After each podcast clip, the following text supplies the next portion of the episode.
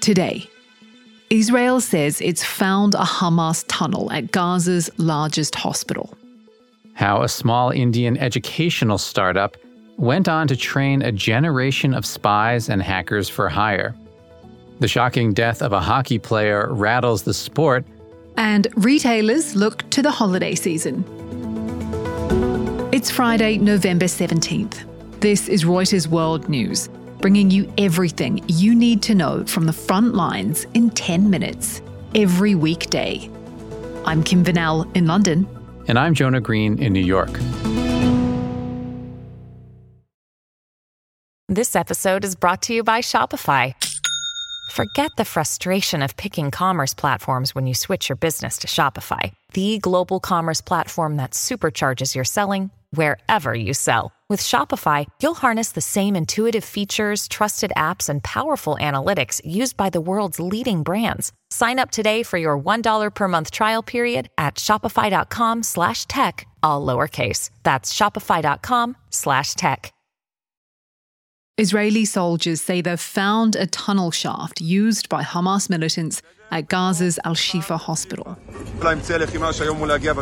The army released a video showing a deep hole in the ground, littered with and surrounded by wood, concrete, and sand. It appeared the area had been excavated. There was a bulldozer in the background. Reuters could not immediately verify the contents of the video. The army has said its troops also found a vehicle in the hospital containing a large number of weapons. Hamas representative Osama Hamdan told reporters in Beirut that the group do not keep weapons or operate out of Al Shifa. There is no no center or control room for Hamas in this hospital. We avoid all the hospitals all the time. The US has said it's confident in an assessment from its own intelligence agencies on Hamas activities in Al Shifa Hospital, but will neither share nor elaborate on it. UN aid deliveries to Gaza have been suspended again due to shortages of fuel and a communications shutdown. The United Nations World Food Programme said civilians faced the immediate possibility of starvation. For more on the challenge of Hamas's tunnel network in Gaza, listen to our special episode. We'll put the link in today's podcast description.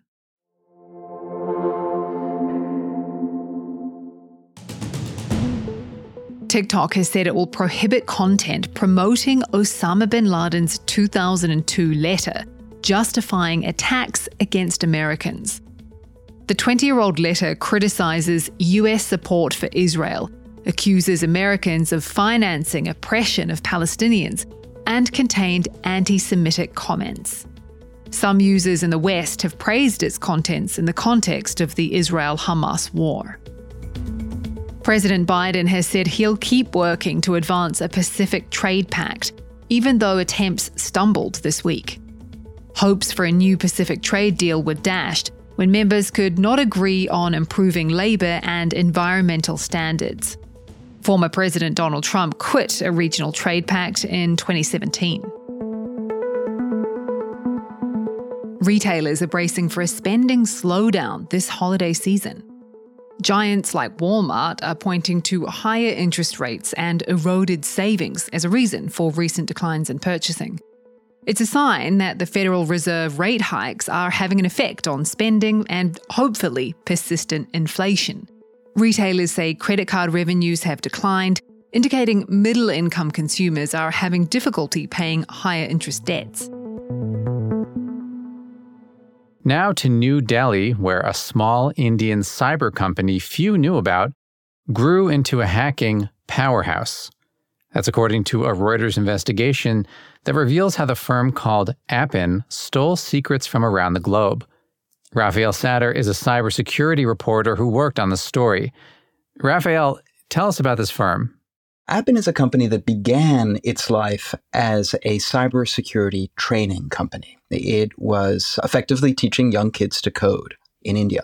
And little by little, it evolved and it sprouted a cybersecurity consultancy. And then that cybersecurity consultancy began doing cyber espionage work. And before long, that company was being involved in corporate espionage work not just in India, but also in the West. So when wealthy, powerful individuals needed to spy on one another or their enemies, uh, be it in the case of a commercial battle or maybe even a divorce, they would end up hiring this little company based out of India called Appin. Appin democratized the world of cyber espionage.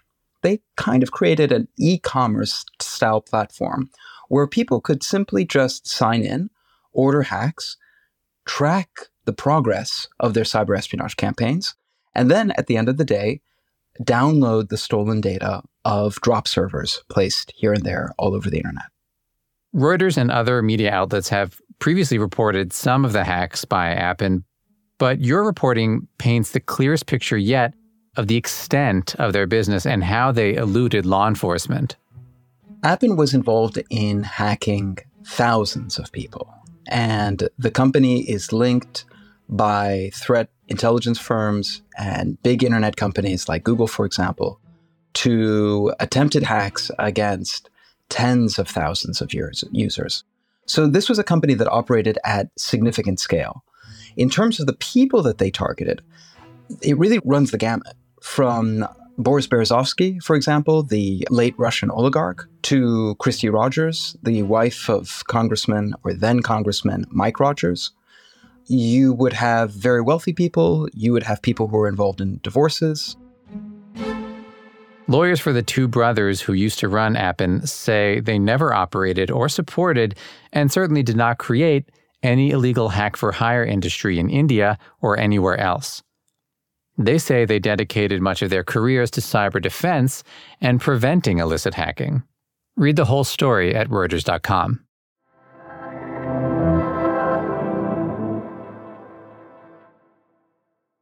In the UK, a man has been arrested on suspicion of manslaughter after the death of American ice hockey star Adam Johnson.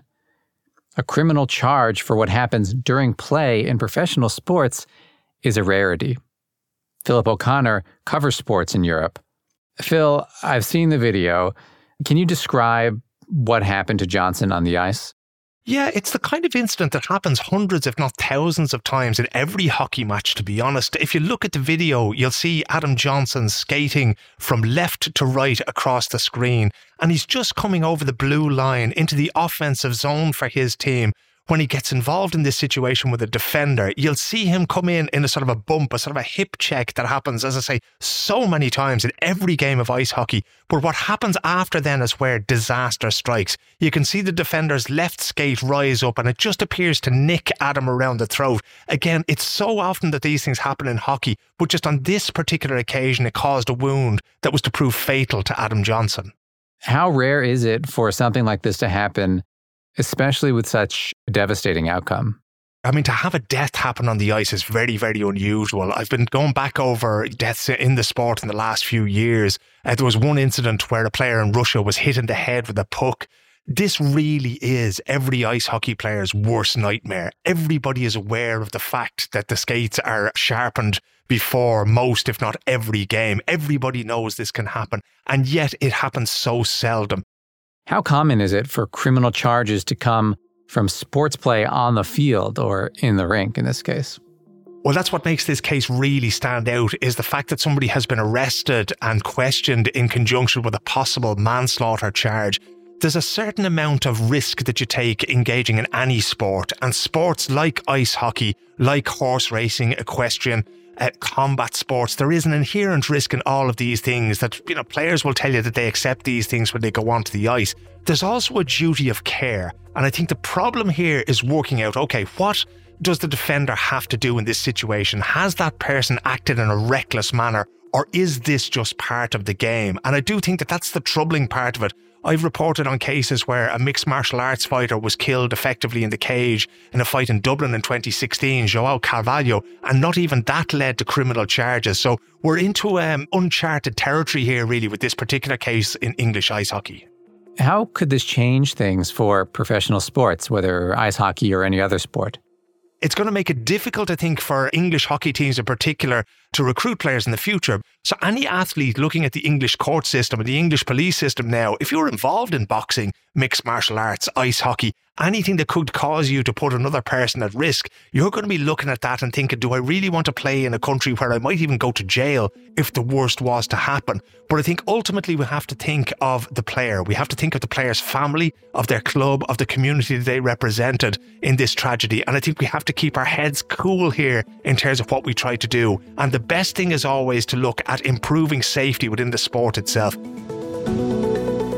That's it for today's episode of Reuters World News. We'll be back on Monday with our daily headline show. And tune in this weekend for a special edition on weight loss drugs. To make sure you know what's going on in the world, listen in for 10 minutes every weekday. And don't forget to subscribe on your favourite podcast player or download the Reuters app.